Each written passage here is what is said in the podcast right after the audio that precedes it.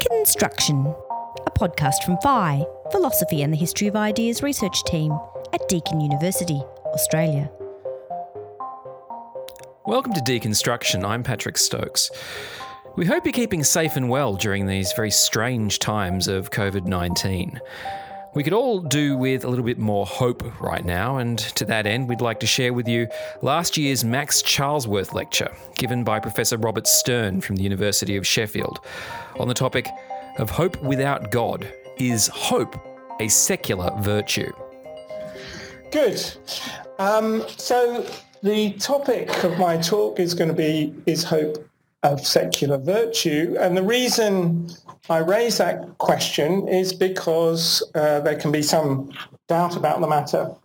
So from early on in the history of thinking about hope and discussing hope, we have uh, Pandora's box or jars, I think it should more, technically be.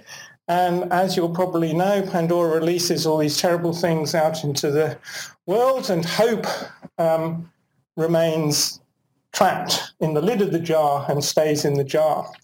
Now, it might make you think that hope is a good thing uh, because what we get left to us to fight all these terrible evils is hope. Um, hope is on our side. Hope is something that we can use against these evils. Uh, but of course, you can also ask the question, well, if hope is so great, what's it doing in the jar in the first place? After all, this is meant to be a jar of evils, and if hope is so wonderful, it shouldn't be there. Um, and uh, Hesiod, who writes about this in Works and Days, uh, makes pretty clear that in the end he thinks hope he thinks hope is a bad thing rather than a good thing. And the sort of bad press for hope or the equivocal view of hope continues in the tradition on this. So I'm sure you will all know Pope's famous line from an essay on man, hope springs eternal in the human breast. So there you might think that sounds pretty good. Uh, that sounds a fairly positive thing to say. But then you get the second more crushing line, man never is but always to be blessed. So we might think that things are going well and you might be hopeful, but in fact it's never going to work out quite like that. And then if you look at other figures, you get uh, more clearly uh, negative views of hope. For example, Byron, but what is hope? Nothing but the paint on the face of existence. The least touch of truth rubs it off. Then we see what a hollow-cheeked harlot we've got hold of. or Nietzsche, hope is the worst of all evils because it prolongs the torments of man. And the French uh, playwright Henri Lassalle Espoir, Dirty Hope. Right? So hope does not have a particularly good reputation if you listen to these uh, uh, authorities. So one can ask of it, is it a virtue or perhaps even is it a vice? Or perhaps it's neither of those things, just a feeling or a sentiment, but not to be thought of as either virtue or vice. So I'm going to argue that hope is a virtue, but with a kind of difference. It's not, if you like, a straightforward virtue in the way that others are, but I think in the end we should think of it as a virtue. So what is a virtue?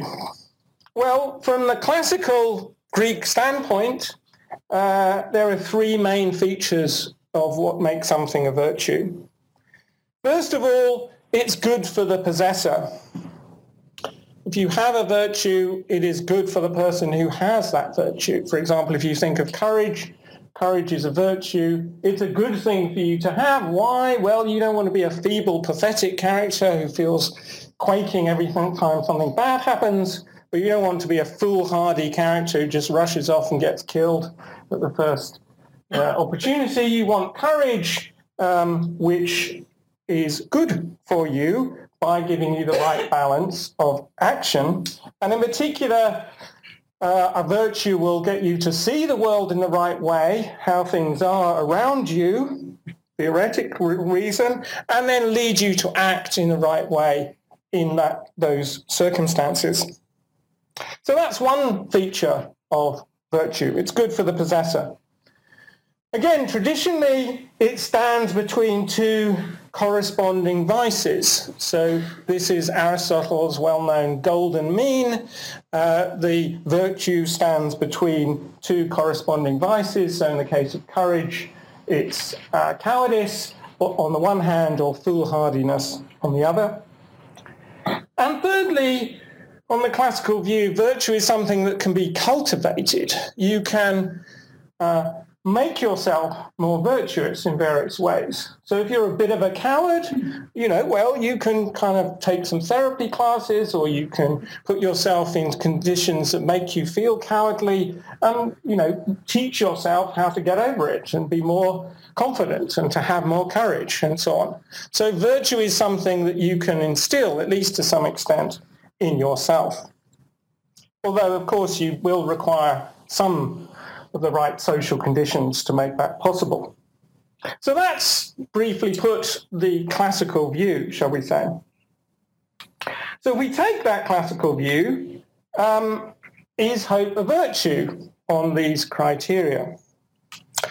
Well, if you look at the classical tradition, uh, by and large, the answer is no. I mean, it's a bit more complicated than that, but simplifying a little, that is roughly what one gets. So if you think of Aristotle, who's, if you like, the prime proponent of the virtue tradition, Aristotle doesn't treat hope as a virtue, in fact, although he does relate it to courage. So courage is a virtue and hope may be helpful in that regard to some extent, but he doesn't call it a, a virtue.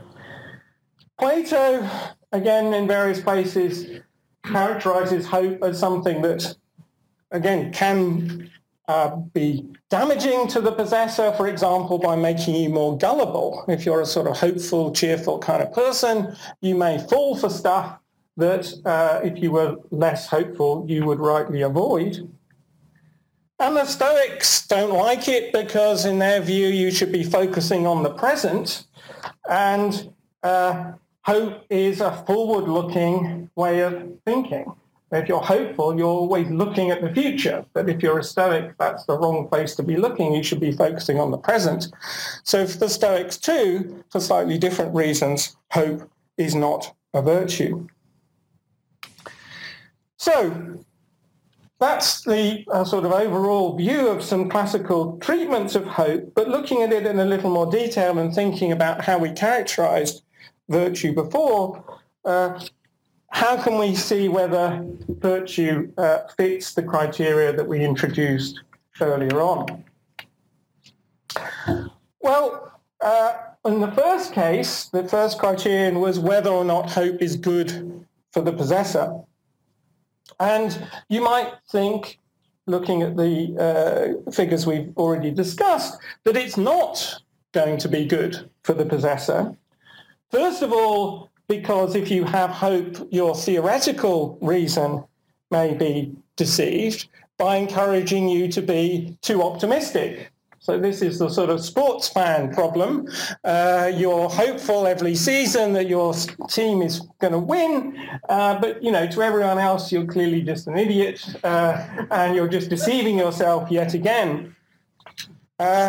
But therefore, it may also deceive your practical reason into making the wrong practical judgments. You may buy that season ticket yet again, uh, even though uh, any sensible person would tell you not to.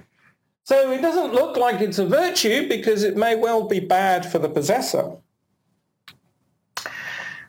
Secondly, it's not clear that it stands between two vices. So we said courage is a kind of classical case of virtue because it stands between cowardice and foolhardiness. What about hope? Well, if you're going to put hope within a pairing, uh, I guess the thing that you might most obviously think of is despair on the one side and some kind of foolish optimism on the other. So Peter Geach, 20th century philosopher, says, it is easy to explain what role the virtue of hope may have. If attainment of man's chief end is possible, but arduously difficult, we need a virtue that preserves us alike from a fatuous presumption that blinds us to the difficulties and dangers of the path, and from despair that would make us give up, lie down, and miserably perish. So in that way, Geach puts hope between, if you like, two virtues, fatuous presumption on the one hand, or optimism, and despair on the other. But the trouble with that view is that you might think in certain, certain circumstances it's right to feel despair. After all, we're trying to put virtue between two vices, but if one of the vices is despair, the problem is that despair may not look like a vice. So think of this example. Um, I don't know if you've seen or read the book, the uh, um, Cormac McCarthy book, and then a film uh, and I don't want to give away too many plot spoilers because I highly recommend seeing it, though it is listed as one of the 10 most depressing books and films ever made. uh, but after all, we're talking about hope. But at a crucial point in this basically post-apocalyptic tale, uh, you have two figures who are the parents of a boy. And the figure on the left is the father and we never know their names.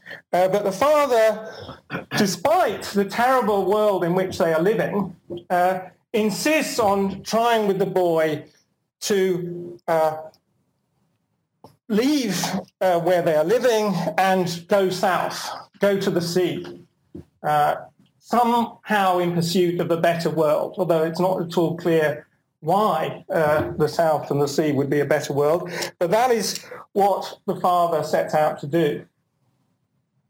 But before he sets out, we also see the mother, uh, and the mother says that the thing to do here is for us all to commit suicide. Uh, because we are living in such a terrible world, and it is indeed a terrible world, as you see with the rest of the film, that the only rational thing to do is to despair and to end it all now. And that's what she says uh, she advises or, or, or wants uh, the whole family to do, including her son and husband. Uh, the father refuses to do this, um, and so in the end, she does it and leaves them on their own, and then the rest of the film carries on. Now, I think one of the things the film is asking is who's rational here, the father or the mother? Uh, and given the conditions, which I won't belabor, but as I said, it's one of the 10 most depressing films ever made.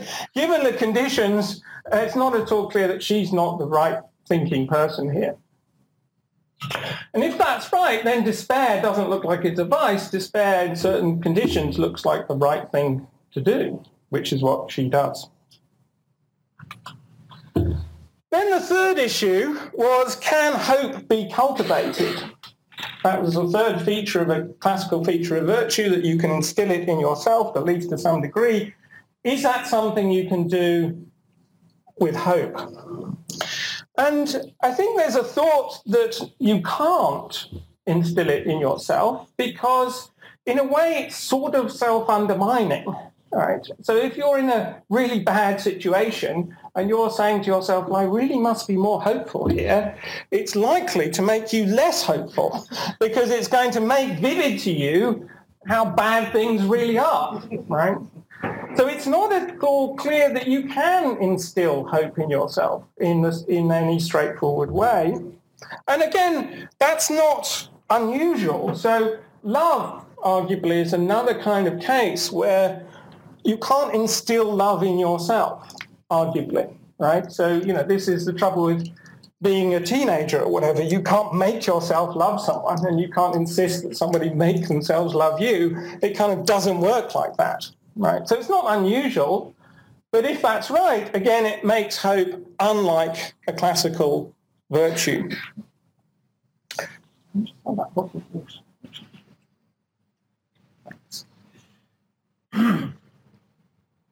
Don't worry, this is fine. This is fine. okay, so that's, if you like, the classical secular tradition. Suppose now we turn to the theological tradition. Here, hope is seen as a virtue. And it's seen as a virtue um, alongside faith and love. So although Augustine himself doesn't actually speak of hope as a virtue, but as a gift from God, Aquinas does, and he uses virtue language partly because he's trying, if you like, to unify a, a, a, a Christian tradition with a more Aristotelian one, and so uses the language of virtues within a Christian framework. And so Aquinas speaks of hope as a theological virtue. What makes hope a theological virtue, not a secular moral virtue, or the cardinal virtues like prudence, justice, courage, and temperance? Well, because of its distinctively theological nature. So the object of hope is God or some God-related events like the second coming or eternal life. What you're hoping for is not anything secular. So that's one reason it's a theological virtue. The ground of hope is also different. The ground of hope is belief or faith in God. And the source of hope is different. Hope is infused in us by God through grace. And that obviously differs from the more secular picture of hope in general and makes hope, uh, sorry, virtue in general and makes hope a distinctively theological virtue. So this is Aquinas citing the definition usually given of virtue. So this, he's not offering this virtue, this definition himself, but he's citing um, uh, what he seems to take to be a standard definition of virtue. A virtue is a good quality of the mind by which one lives righteously, of which no one can make bad use, and which God works in us without us. So if you take um, Aquinas' picture in a theological framework, hope can be considered a virtue. It, in a way fits the three classical uh, criteria of virtue, but it does so in a theologized way. So on this picture, first of all, uh, hope is going always to be good for the possessor, because the object of hope is God. And in relation to God, it can never be right to replace hope with despair. Although, on this tradition, it may be that to have the right kind of hope about God, you have to have gone through despair, which is why hope differs from kind of foolish optimism. I mean, I think that's partly what people mean when they talk about hope against hope. You'll sort of fully realize how bad things could be, but you still um, end up hoping. Secondly, on this theological account, hope does stand between two vices because you might think it's, as it were, presumptuous to do more than hope in relation to God. You can't be certain about what God is going to do. That would make you put you on a par with God. But obviously you shouldn't despair either. So hope looks like it has the right position between two corresponding vices. But again, because it's being thought of in a theological way. And thirdly, we have a sort of answer to the problem of the fact that we can't cultivate hope because on this theological view, um, hope is a matter of grace um, and therefore it isn't to be expected that you can yourself cultivate hope. As Aquinas says, God works in us without us. God, hope is something that God gives us, but without us having to do anything uh, to get it. So you can see in a way how given a theological structure, hope makes some kind of sense, but of course we are working within a theological structure. What happens if we move then from the theological to the secular? Suppose we move from this theological framework back to a more secular one. How should we think about hope as a virtue then?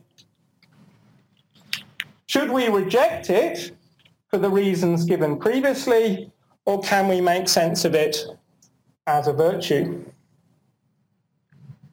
Jack, can you just remind me when I meant to finish? 16. Oh, great, thank you.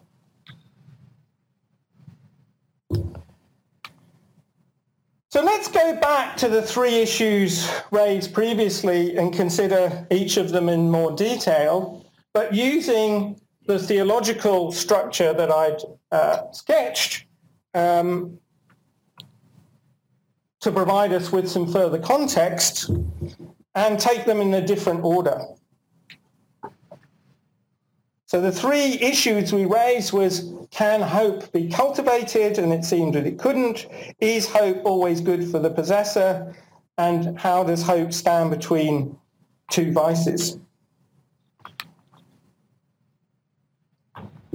So let's look at the first one, cultivating hope. So he said in a way this isn't a problem from the theological perspective because on the theological perspective you're not expected to cultivate hope because hope is a matter of a gift from God. It works in us without us. It's given to us. So you might think the theological tradition isn't really going to help us in a more secular context with this problem. But actually, it's not quite so clear because within the theological tradition, it's a very contentious question exactly how passive uh, the reception of these virtues is.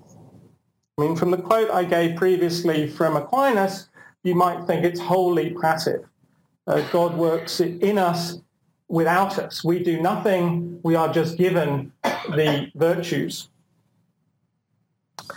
But in fact, uh, as many of you I'm sure will know, the story isn't quite as simple as that.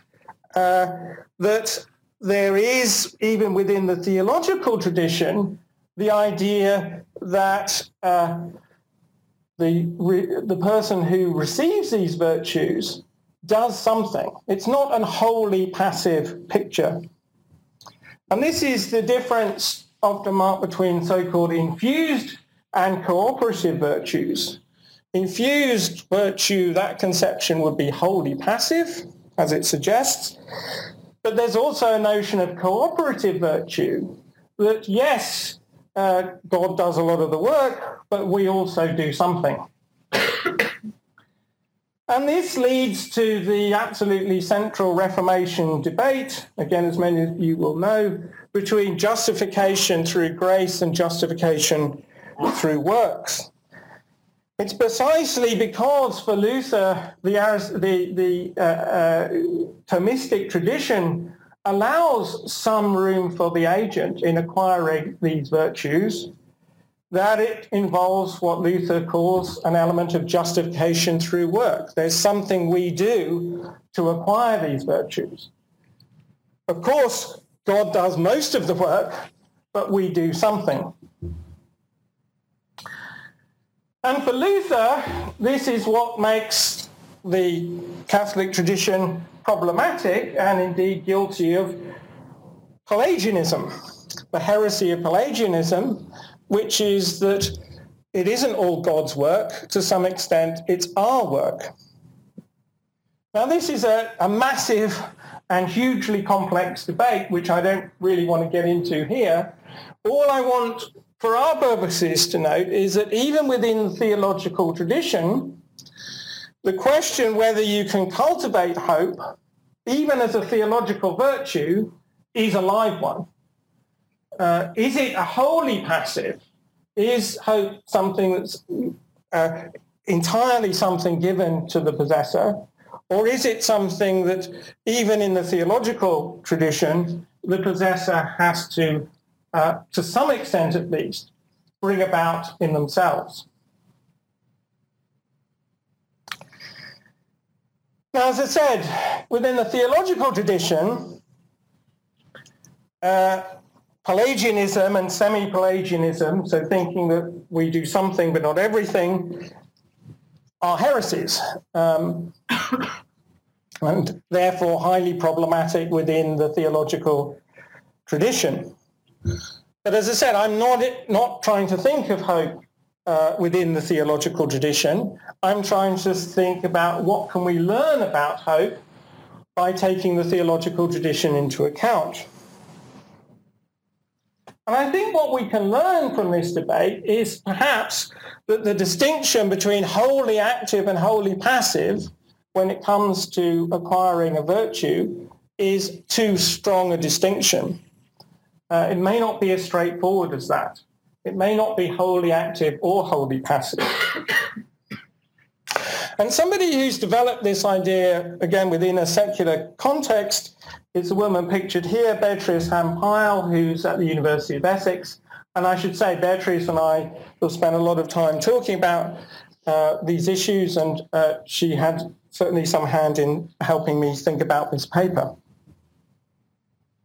And Beatrice has a nice idea um, that I think is helpful here, which is what she calls mediopassivity. And the easiest way to think about mediopassivity is to think about sleep. I hope you're awake enough to do that at this point. So if, like me, you're a bit of an insomniac, you will know that the worst thing you can possibly do when you're trying to sleep is to will yourself to sleep, right? Because if you do that, uh, that's a, just a recipe for staying awake all night. However, it's not clear that sleep is wholly passive. I mean, sometimes it is, right? You just go to bed, you fall asleep. But sometimes we do the things that, you know, people encourage insomniacs like me to do, which is to sort of let yourself go to sleep. Uh, don't fight it. Let yourself go. Now that notion of letting yourself go has a medio-passive uh, aspect in the sense it's somewhat active but somewhat passive right? It's not like I haven't willed myself to sleep. It's not wholly active. But on the other hand, I've kind of done something, right? When I wake up in the morning and having slept, I think, yeah, good on me, right? I give myself some credit because I've sort of done the right thing. Somehow I got lulled myself into sleep. I did something, right? So that looks like it's a middle ground between the active and the passive. And in a way, that's something we can learn from the theological debate over whether or not uh, hope is something wholly passive, wholly given to you by God, or something that you have to somehow bring to yourself, even though it also comes from God at the same time. And so as a model of thinking about uh, a kind of agency in relation to hope, this idea of medio-passivity uh, seems a promising one.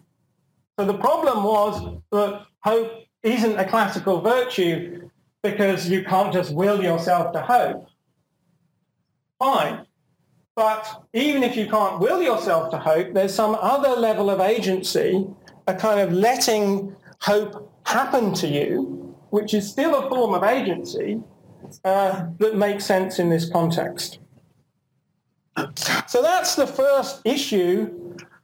How do you cultivate hope that uh, one can learn something, I think, from the theological uh, tradition. What about the second problem? Is hope good for the possessor? And the worry here, which I illustrated by reference to the uh, mother in the road, is that it could be better for a person to feel despair in some situations.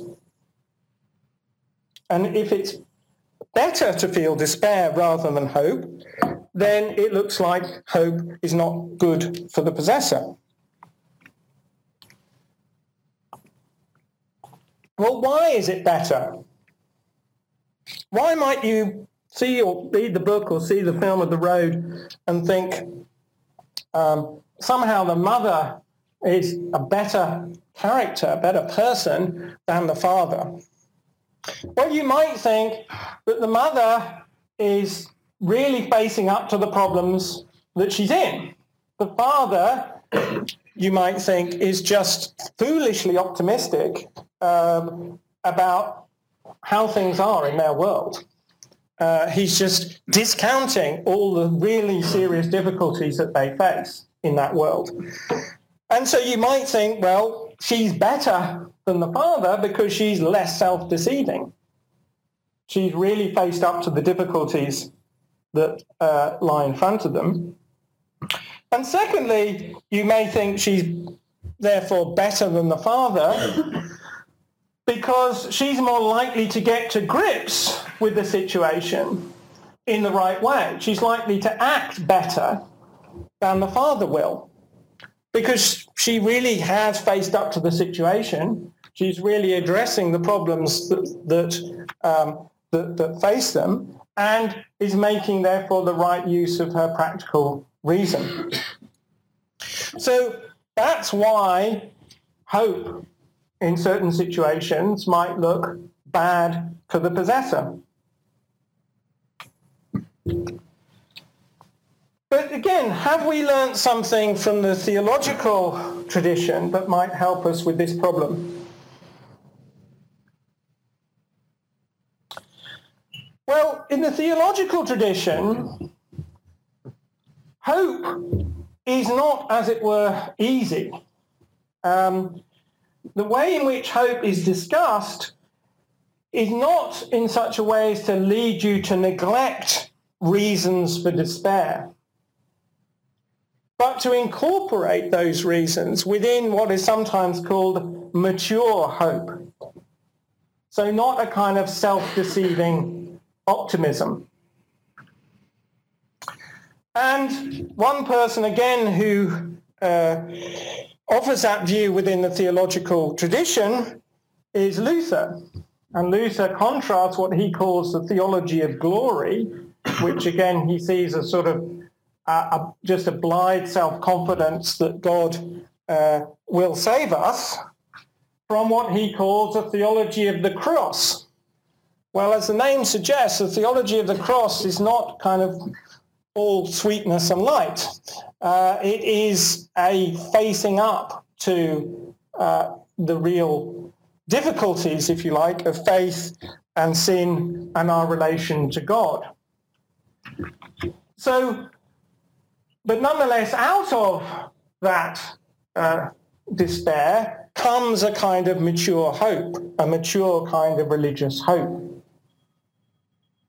And you can see that view also reflected in the work of, say, Kierkegaard in the 19th century in this rather nice passage.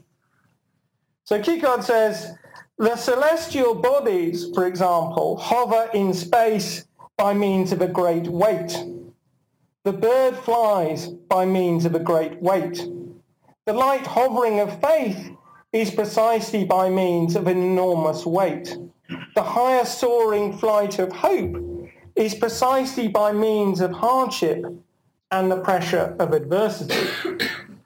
So real hope is not sort of cheery, bright-eyed, bushy-tailed optimism. Everything is wonderful. Uh, isn't this a great place to be? It's a, a hope that's been uh, that's gone through despair, but somehow come out the other side. So the flight of hope is weighed down or is balanced by despair just as a bird is balanced by gravity and so on.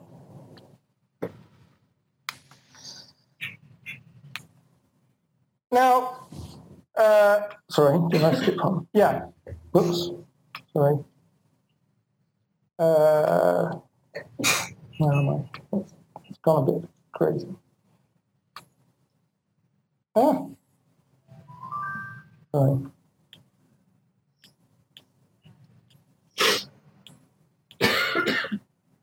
right. Um, so in that case, we said in the in the case of um, so let me just check I'm in the right place. Yeah. Uh,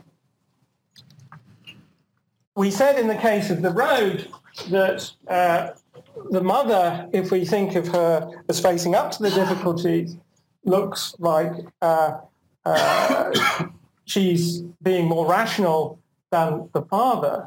But if we allow for this notion of um, mature hope, then the person who has this kind of mature hope can face up to the difficulties in which they are. Uh, they are not just ignoring in a blithely optimistic way the realities that surround them. But then, of course, the question is, well, look, if one does hereby face up to the difficulties, um, the reasons for despair, why should you ever hope? Why isn't the right thing to do to succumb to despair? If we're saying that mature hope is hope that really faces up to the problems that you're surrounded by, why again isn't the mother right to move from any notion of hope to just despair? now, in a theological framework, this isn't, as it were, a problem because hope is also linked to faith, which is already, in some sense, beyond theoretical reason. Uh, that if you have faith, you've already gone beyond what you have reason to believe in some sense, and you can base your grounds for hope on that. But we're not working within a theological uh, structure. So how can we think of hope as a virtue then? Why isn't it always better for the agent who is in really difficult circumstances to despair rather than hope?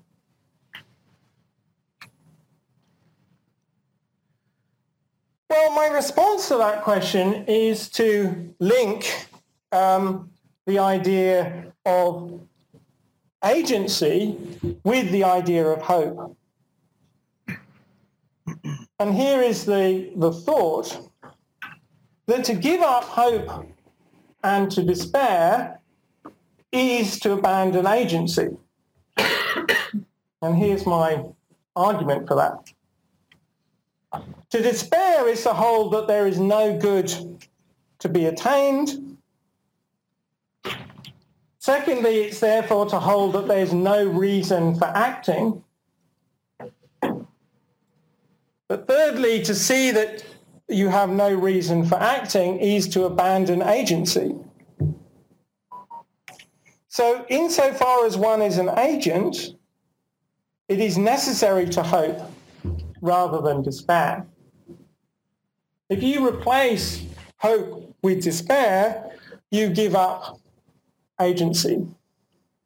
And in a way you can see this in cases of, for example, extreme depression, um, because depression is a kind of despair, but depression also leads to a loss of agency. Why? Well, because the depressed person sees no good to be attained by their actions. And in those circumstances, there is no point acting. You just uh, lose uh, any agency.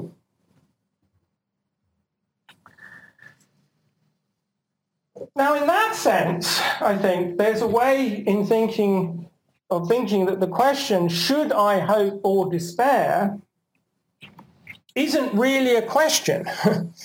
um, because in a way you don't have any choice as an agent but to hope. Because if you go for despair, you are giving up your agency. It's not something you can intelligibly opt for. So in a way, as an agent, you must hope. And so the question should I hope? Is it good or bad for me? Is a kind of idle question because you can only ask, should I do something if there's some possibility of not doing it? You know, should I have this extra slice of toast for breakfast? Well, that makes sense because I can avoid having that extra slice of toast for breakfast.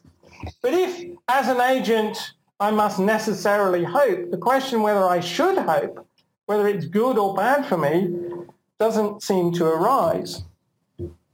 And conversely, it seems you don't really need a reason to hope. Um, because insofar as you're an agent and face conditions of uncertainty, you hope.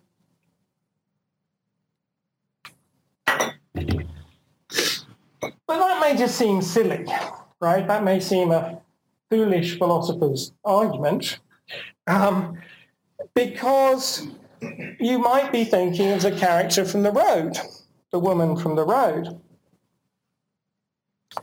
In her case, hope might get in the way of suicide, and in that situation, she may well be right that death is better than life. So it would be better for her to despair, give up hope, and commit suicide. The father, uh, precisely because he feels hope, doesn't opt for suicide, and far as things look, at least at the beginning of the film, uh, is going to be worse off than the mother. But I think there's a response to this. Again, you may think this is also a foolish philosopher's argument. But it's that suicide itself it involves using agency to end agency.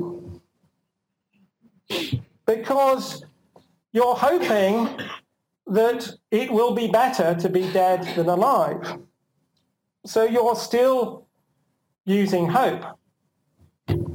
You couldn't even act to commit suicide unless you had the hope that by doing so it would make your life better. Because, as I've said, you only act if you have some hope of the good. If you genuinely felt despair rather than hope, you would just simply cease to act at all, even cease to act to commit suicide. So while it may well be better in certain circumstances to die than to live, it's impossible to attain even this good without hope, as without hope you cease to be an agent at all. And in fact, in the book, the mother seems to agree. or at least what she says is, as for me, my only hope is for eternal nothingness and I hope for it with all my heart. That's how she enables herself to act, by having hope. Of course, it's not a hope for this life, as it were. It's not a hope that the world in which she's living is going to get better anytime soon. That would be a foolish hope to have. But it is a hope for something. And without that hope, it seems she couldn't act at all. So it can never be rational for the agent to think that there is no attainable good, and so it's never rational for the agent to despair rather than hope. But suppose theoretical reason told you that the good is impossible to attain. It seems like you can't hope for the impossible. Suppose you were in a world that was so bad that the good seemed impossible. Well, I think if there were such a world, then again, hope might have to uh, come to an end. But we never live in such a world because we're always looking to the future. And we can never be certain how the future is going to be. The future always has some possibilities within it. And so to that extent, you can't be in a world where the good is impossible.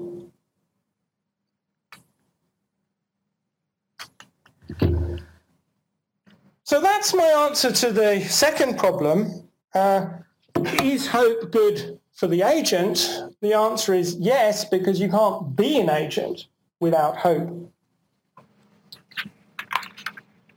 And then finally, the question about hope standing between two vices. The problem with that, we said, was that it doesn't look like hope stands between two vices because sometimes despair is good. But if what I've just been saying is right, that's turned out to be wrong, right? Uh, because despair isn't good. In fact, it isn't something we can fully endorse if by despair we mean giving up hope entirely. Because, as you saw from my previous argument, uh, we need hope to be agents at all. So we can put despair in our spectrum of vices and put it at the bottom, as it were. But note here, I'm talking about despair or hope in a very general sense. I'm not saying that you should never despair about specific things. So I'm talking about what's sometimes called basal or fundamental hope, not hope or despair about specific actions. So I am right to despair that I will ever learn to play the piano, right? I'm not saying that I should always retain that hope despite the repeated evidence that it's never going to happen, right? So I'm not saying you should never despair about anything. I'm saying that you should you shouldn't have or can't have despair across the whole. And in fact, despair in some cases may be good precisely because it helps you focus your agency on the things that you can achieve. So that's why, again, in the suicide case, it could be right to despair about the time um, after when I plan to commit suicide, as that may help me focus my agency on committing suicide. So the mother does despair about the future, and in a way, that's what she may be right about. But that uh, isn't complete despair because, as we've seen, it gives her a hope that um, her suicide may lead to something better. So, is hope a secular virtue? I've argued yes in relation to the three issues that we've had, we, we uh, set up as problematic for it being a virtue. First of all, can, is it something you can instill in yourself?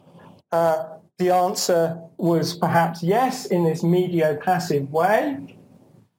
Secondly, is it good for the possessor? And this, the argument was, well, an agent has to have hope to be an agent at all. So to that extent, it's good for the possessor. Um, and thirdly, does it stand between two vices? Well, yes, because despair does turn out to be a vice, at least in the general sense of uh, total despair. Finally, let me end with a picture. I hope you can see this. Uh, so last Christmas, I was doing that desperate Christmas dad thing of looking for a present for my daughter in a department store. And amazingly enough, I came across this jar Renewed Hope in a Jar, it's called. And it's by a company that makes cosmetics that is bizarrely called Philosophy. Uh, and there are many ironies about this jar. One is that it's a jar at all, uh, because of, you know, we can think of Pandora, the philosophy is live with optimism, renew with hope. Uh, so it's kind of got the optimism hope distinction a little bit confused. But the most kind of thing that in a childish way amuses me is it's for demonstration only. so to get this hope, you have to pay real money and get the real thing. Uh, you can't just pick it up in a jar. Thanks very much.